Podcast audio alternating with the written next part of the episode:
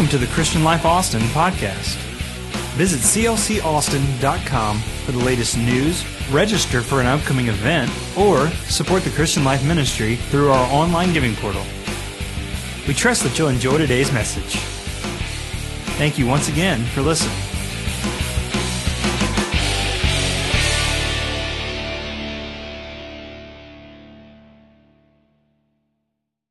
What a joy. Would you stand? Would you stand to your feet? Every now and then, again, I, I feel a compulsion to talk like I'm going to talk today. I'm going to preach a sermon in story form today. I'm going to read you a story. I'm going to preach a sermon in story form. I'm doing it for two reasons. Number one, because my spirit says this is what I should do. And number two, because when things like this happen, what I'm about to preach about takes place in my spirit. So I want you to put your hand over your heart and say, Pastor, preach to us today. Let the word touch my heart. Let the word change my heart. Pastor, preach the word to us today. Let the word touch my mind. Let it change my mind. Preach to us today, Pastor. Let me leave here a better person than I was when I came in. Amen. I want you to shake two or three hands and say, I'm glad to be with you at church. If you want to be at the funeral this afternoon, it starts at 3 o'clock. We'd love to have you. God bless, God bless, God bless. Amen. And you may be seated. The Lord bless you. Richard Baxter was a Puritan pastor, and he made this statement one day I preach is never sure to preach again as a dying man to dying men. A little boy stood at the counter of a burger restaurant with his mom, and he had just learned to read and was trying to figure out the menu board. His mother said, What do you want to eat, son? And he said, I don't know what I want. I don't want a chicken sandwich, and I don't want cheeseburger and fries. I don't want a grilled cheese. And he grew upset and began to cry. And his mom ordered for him, said, Give him a burger all the way. And she took him over to the drink machine, got his drink, and set him down and made him and made him eat the burger. He ate the burger and continued to cry. Finally, he pointed to the menu board above the counter and said, Mom, what I wanted ain't up there. There's a lot of people I know and I meet every day that don't want what is on the board. They want something not on the board. So please let me tell you a story this morning, a story that I will simply call the nameless longing. My name is not important. You won't find me in your Bible, but you will find the name of my sister, my husband, and my son. My sister is Tahpenes, the queen of all of Egypt, wife of the Pharaoh. She's not only my sister, she's my matchmaker. She introduced me to my husband to be a man named Hadad, meaning the sun, as the one that shines in the sky. You see the name a number of times in the Bible. One of Ishmael's sons was named Hadad, and, but most likely it's associated with the country of Edom, known as the land of Esau. Hadad, Hadar, Ben Hadad, all denote names of royalty in Edom. My husband was a prince, once destined to be a king. But a cruel and ruthless warrior named Joab came from Israel to Edom. And this Joab spread desolation and death across the land of Esau. So complete was the devastation that Joab had to use his own men to bury the dead, and that took six months. Very few escaped. My husband to be Hadad was one of those that escaped. Someone saw him cowering in fear, gazing in shock at the carnage, and had mercy on him. And the only prince of Edom survived. They led him here to Egypt. Don't think it's strange. Abraham and Joseph and Jacob and even your Lord Jesus came to Egypt. None stayed, though, like Huss to the prodigal. Egypt feels, but it never truly satisfies. It's no different with my husband, Hadad. We married in regal majesty, a wedding any girl would die for. We set up housekeeping in the shadow of the palace, Pharaoh's palace. We were so happy. And yet I knew something was wrong. No, not wrong. Something was missing. My husband was in Egypt, but he was not part of Egypt. Something had a hold on him, something that I couldn't understand nor interpret.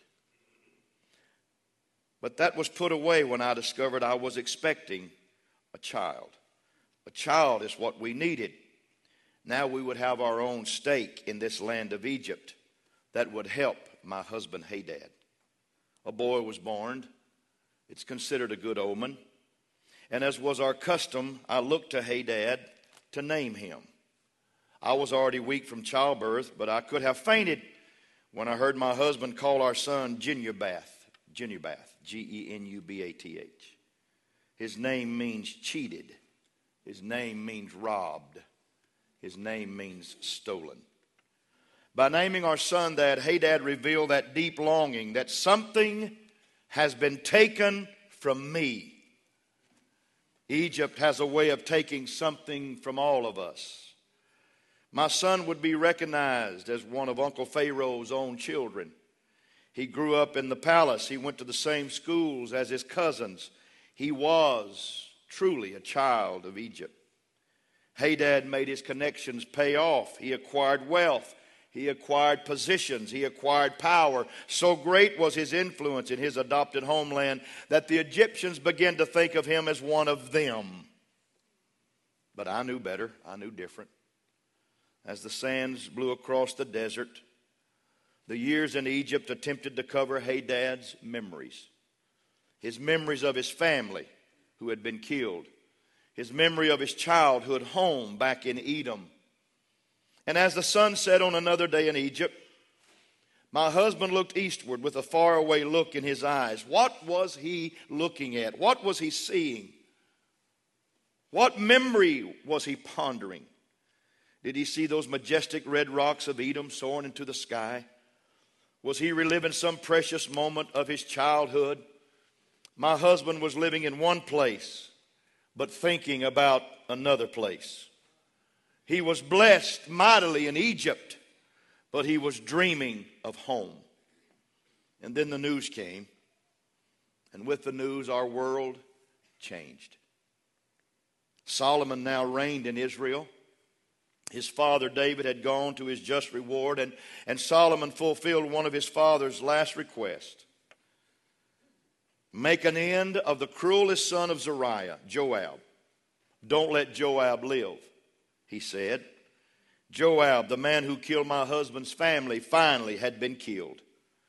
It should have come as no surprise to me what Hadad did next. In hindsight, Hadad had been preparing for this day the day when he could act on this nameless longing. This indefinable restlessness I sensed in him all of our married life. He went to our brother in law, the Pharaoh, and your Bible says it like this in 1 Kings chapter 11, in the New King James, I'll read it. So when Hadad heard in Egypt that David rested with his fathers, and that Joab, the commander of the army, was dead, Hadad said to Pharaoh, Let me depart that I may go to my own country. Then Pharaoh said to him, But what have you lacked with me? That suddenly you seek to go to your own country. So he answered, Nothing, but let me go anyway. At first, Pharaoh could hardly believe his ears. He had nearly forgotten that Hadad wasn't an Egyptian to leave the palace, to leave the ease and the riches, to leave all the friends and the ties, to leave Egypt for a bunch of barren red rocks? Really? And I heard my husband say, I have lacked for nothing.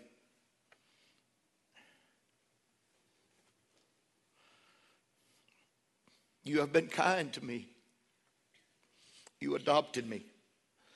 You made me feel at home but please let me go. But my brother in law, the Pharaoh, was a wise man, and he saw in Hadad's eyes something which explained it all. He saw a misery, he saw a wistfulness, an unrequited desire. He was caught in a sway. held captive by the nameless longing. Hadad's story is no different than our own. Each of us has what I call a heart on hold. There's something about blood. There's something about yesterday. There's something about relationships. There's something about the hold God has on the heart of men and women. It's hard to hush those voices that speak to us across the years and speak to us in the middle of the night. You can build yourself walls of creature comfort and you may win all the prizes upon which you set your heart. You can place long and crowded years between you and the faraway past, but you cannot escape the memories of days gone by. And Hadad found all that he sought and more in Egypt the land of wonders, the beautiful Nile River, the library of Alexandria, the pyramids, the architecture, the rich heritage and history and pageantry. But more preserved in his heart than Egyptian money was a memory of home. He was an exile in a land along the Nile River. And like some precious object pawned for a moment, his heart was on hold, on hold to what was significant. Every man, every woman, at some point in their lives feel the urgency of that nameless longing. It is a yearning not for any particular thing, but for something without which the heart still remains poor. Though you possess all the treasures of Egypt, it cannot quiet that longing in your heart. The poet Robert Browning was born to, and raised in a community just outside of London, England, and he secretly married the sickly Elizabeth Barrett. And he carried her away to Italy thought to be better for her health. And there they settled in Florence, Italy, have a child, had a child, and spent 16 years together. Both wrote their poems in relative obscurity. She dies, and Robert buries her in the English cemetery in Florence. And he lived in beautiful Florence, Italy, birthplace of the Renaissance. That's where he lived. Yet after Elizabeth's death, he said this Oh, to be in England now that April is here. So I will arise and go home now. There's a hold place on every heart, and it's not by accident, it's by design. Or as Cole Porter once wrote, My heart belongs to Daddy. Another singer in Scripture said it like this in Psalms 139 Where can I go from your spirit? Or where can I flee from your presence? If I ascend to heaven, you're there. If I make my bed in hell, behold, you are there. If I take the wings of morning and dwell in the uttermost parts of the sea, even there your hand shall lead me and your right hand shall hold me up. The singer goes on to say, You formed me and you made me, and you put something in me that cannot be filled with anything that Egypt can offer. It's called the nameless longing. So a heart longs for its creator. That's my second point. Let me preach a little bit here now. That's the nameless longing.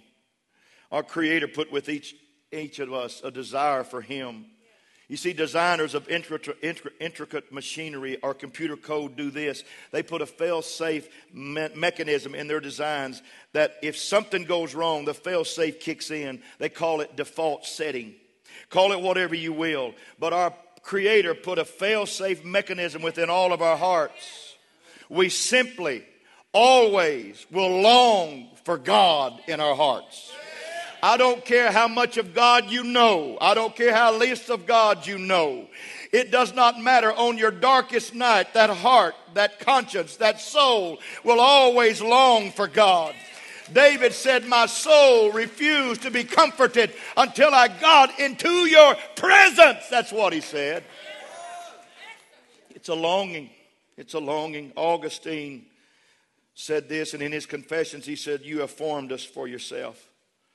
And our hearts are restless till they find rest in you. Intellectual achievements, monetary accumulations, nothing could ever satisfy Augustine until he turned his heart to God and the nameless longing was satisfied. Sir, ma'am, I don't wish you anything but success in life today, really. Bright skies, paved roads, great rewards. I wish you comfort, security, good money. But I wish you no ill will. But, but, there is a God shaped blank in all of us. And it cries out with a nameless longing. And it says things like, I'm missing something in here. There's got to be more of life than just this. The money's good, the job is great, the friends are wonderful, but there is this tug. There's this pull. I ran from it for years. I ignored it, but I'm finding it difficult to ignore now. I can't sleep. It's calling to me. No apologies, but God made you that way. And it's something that you better never try to quiet.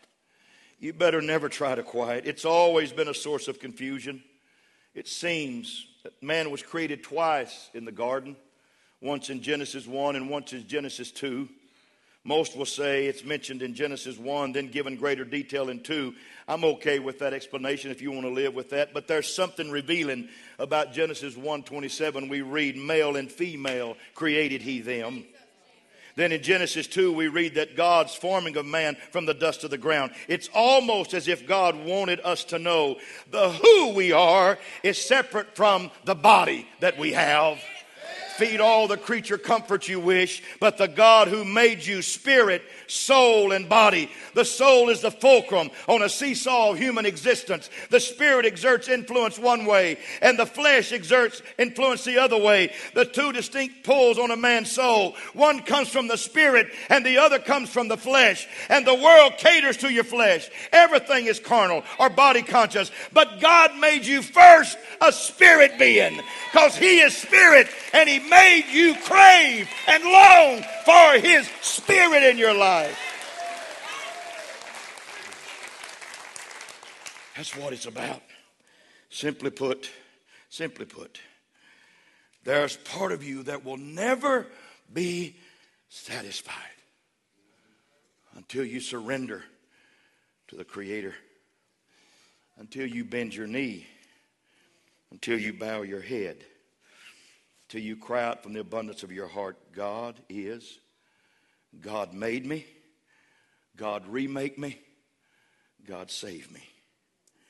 See, Egypt doesn't understand those kind of things. It's a foreign language. It's a different sound. It's a different call. William Broyles was 40 years of age and had reached the top of his game. He was senior editor of Newsweek magazine. He grew up right over here in Baytown, Texas, went to school at Rice, fought in Vietnam, and came home to work for Houston Independent School District and was tapped to edit the new magazine called Texas Monthly several years ago. So successful that New York came calling Newsweek up the ranks. He was editor in chief at the pinnacle of his career. Almost every door in the world was open to him. he was on the phone daily with the rich, the prestigious, and the influential. But Bill was unhappy. He said that he had found his job increasingly empty.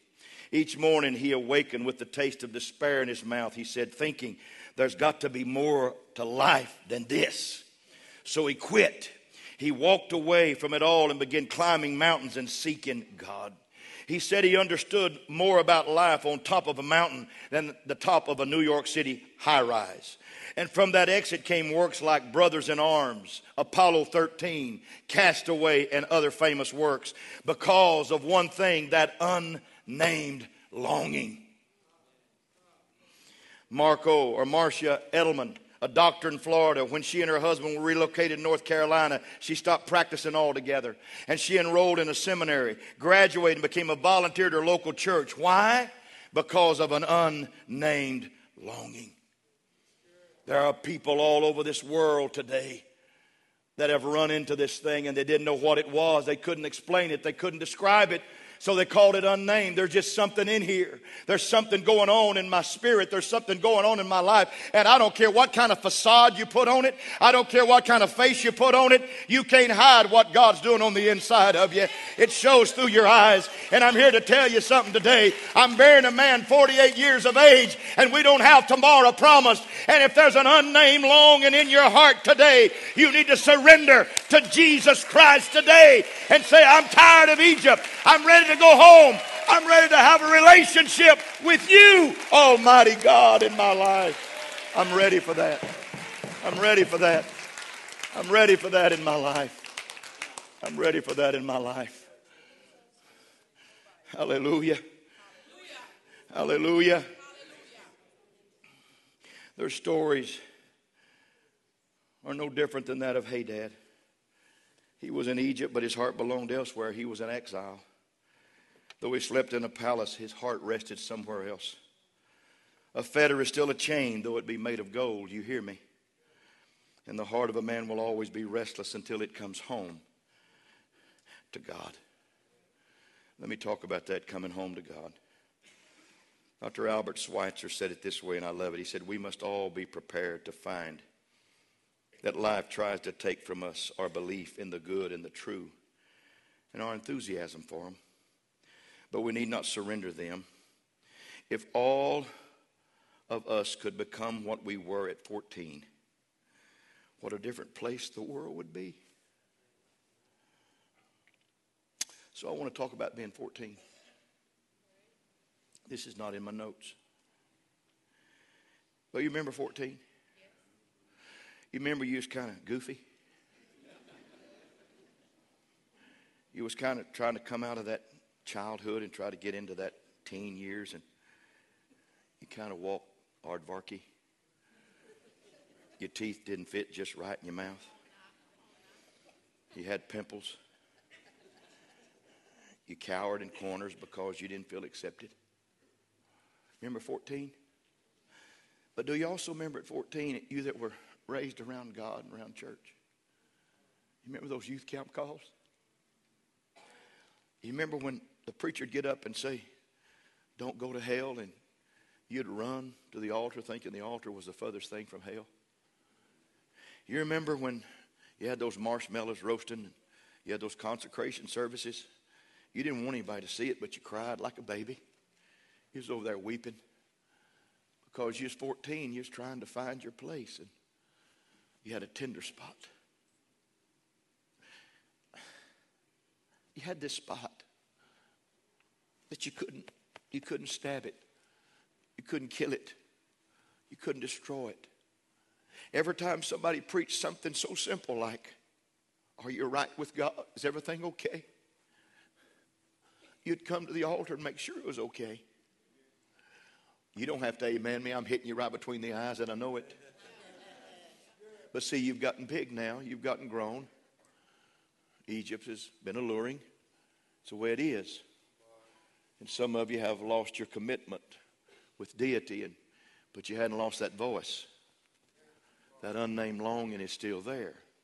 It's still there. And, and, uh, and, and, and, and, and Dr. Schweitzer said it this way He said, if we could just go back to those tender times, those times that were just so tender in our life, how many would like to have a, a repeat of that in your heart sometime in your life before you go to meet the Lord? Amen. Just have one of those tender moments just so you could just bow your knee and say, Lord, you know, I may be 56 today, but woo, the preacher made me feel like a youngin' again. And I want to be in your presence more than I want anything in this world. I want to love you more than anything in this whole world. I want to worship you with everything that's in my heart. There's this longing in me. I want to get close to you. You've blessed me good. You've financially blessed me. You've blessed me with kids. You've blessed me with home. You've blessed me with a good husband. But God, there just comes times in my life that I just want to bow my knee and say, hey, hey, hey, I, I just, I, I don't want to, I don't want to sleep with this longing anymore. I want something birthed in me. I want to be renewed. I want to be born again. Maybe you've never come to the Lord the first time in your life and you want to be born again. That thing that's tapping on the inside of you, that thing that's moving on your heart, that's that spirit that felt good when you was a young person and maybe you walked away and said, you know, I got too much to do to have this in my life, but you don't have too much to do. Living for God is the greatest thing you could ever have in your life. Living for God's the greatest thing you could ever do in your life. Making a decision's the greatest thing you could ever do in your life. Somebody help me right now. Schweitzer went on to say, but the secret of success is to go through life without getting used up. But the only way to do that is to have an inexhaustible supply. Yeah. You got to come home to God. Storms come to everyone. You're not excluded. The Condry family are going through a storm today, but storms come to everybody. Boy, Pastor, you're preaching negative. No, I'm preaching God factor today. Storms come. But oftentimes, those storms reveal what is important, what is needful, and what is expendable. In Acts 27, a giant storm struck a ship. The Apostle Paul was on that ship, and the sailors began throwing things overboard. You find out in a storm what you can live without. But you also find in a storm what you can't live without. I said, You find in a storm what you can live without. I don't have to have some of this stuff. But you also find in a storm what you can't live without. The presence of Almighty God in your life. You can't, you can't live without life and love and fellowship and family and church and God. Some things you don't want to toss over.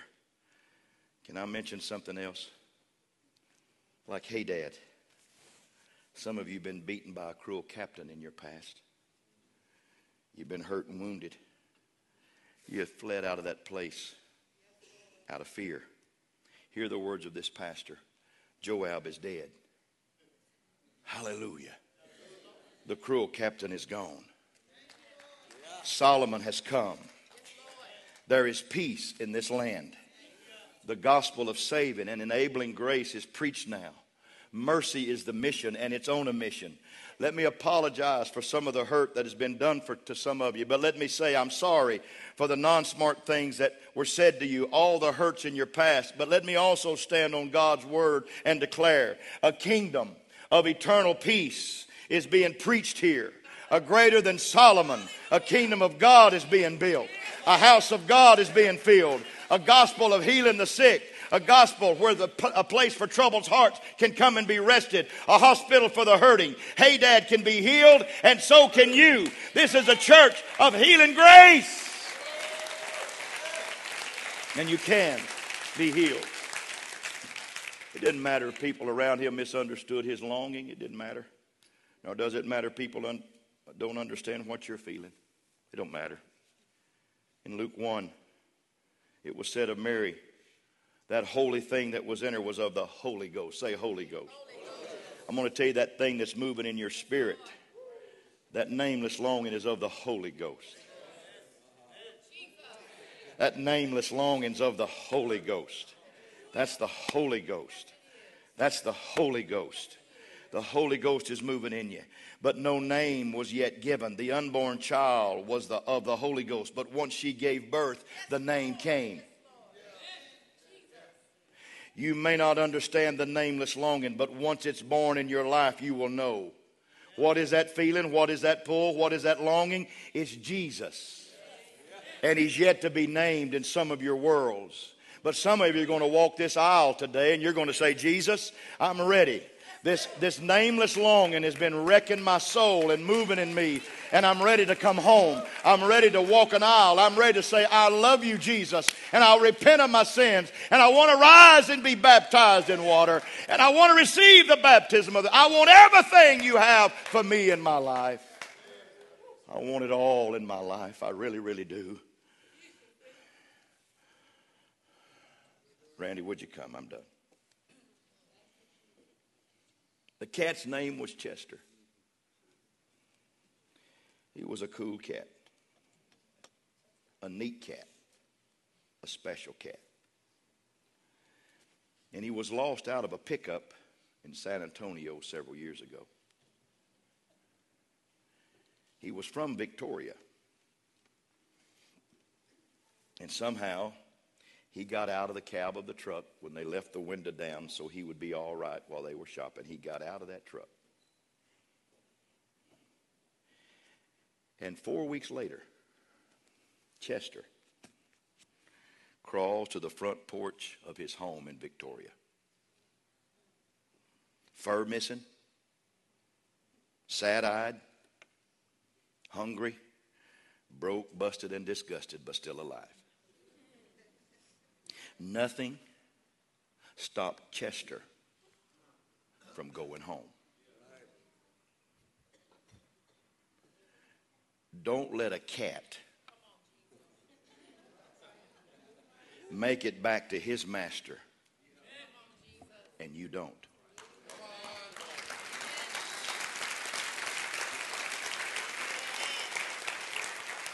We're like Tom Bodett around here. We got the light turned on for you. Supper's on the table. You need to come on home. See, because someday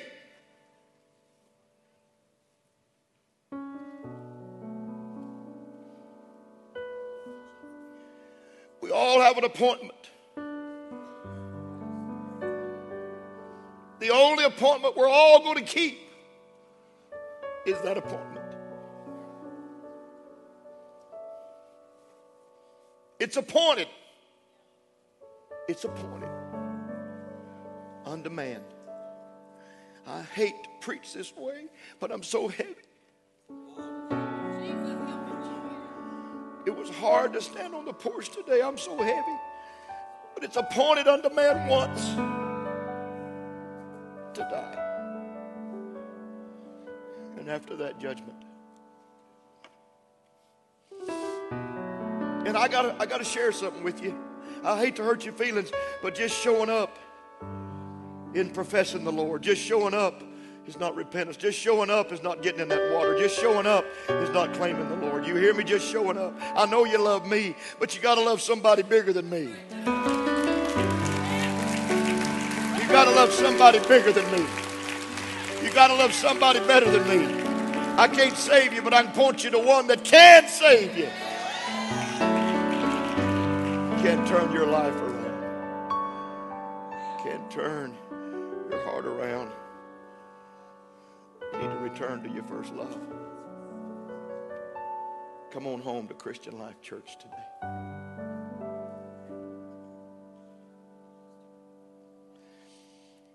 His wife said, when Hadad finished speaking with Pharaoh, he came to tell me. He didn't need to tell me. I could see the light in his eyes. The nameless longing had a name. It was called home to Edom. We were going home. So she said, My story is through. How about yours? What will you do with your nameless longing?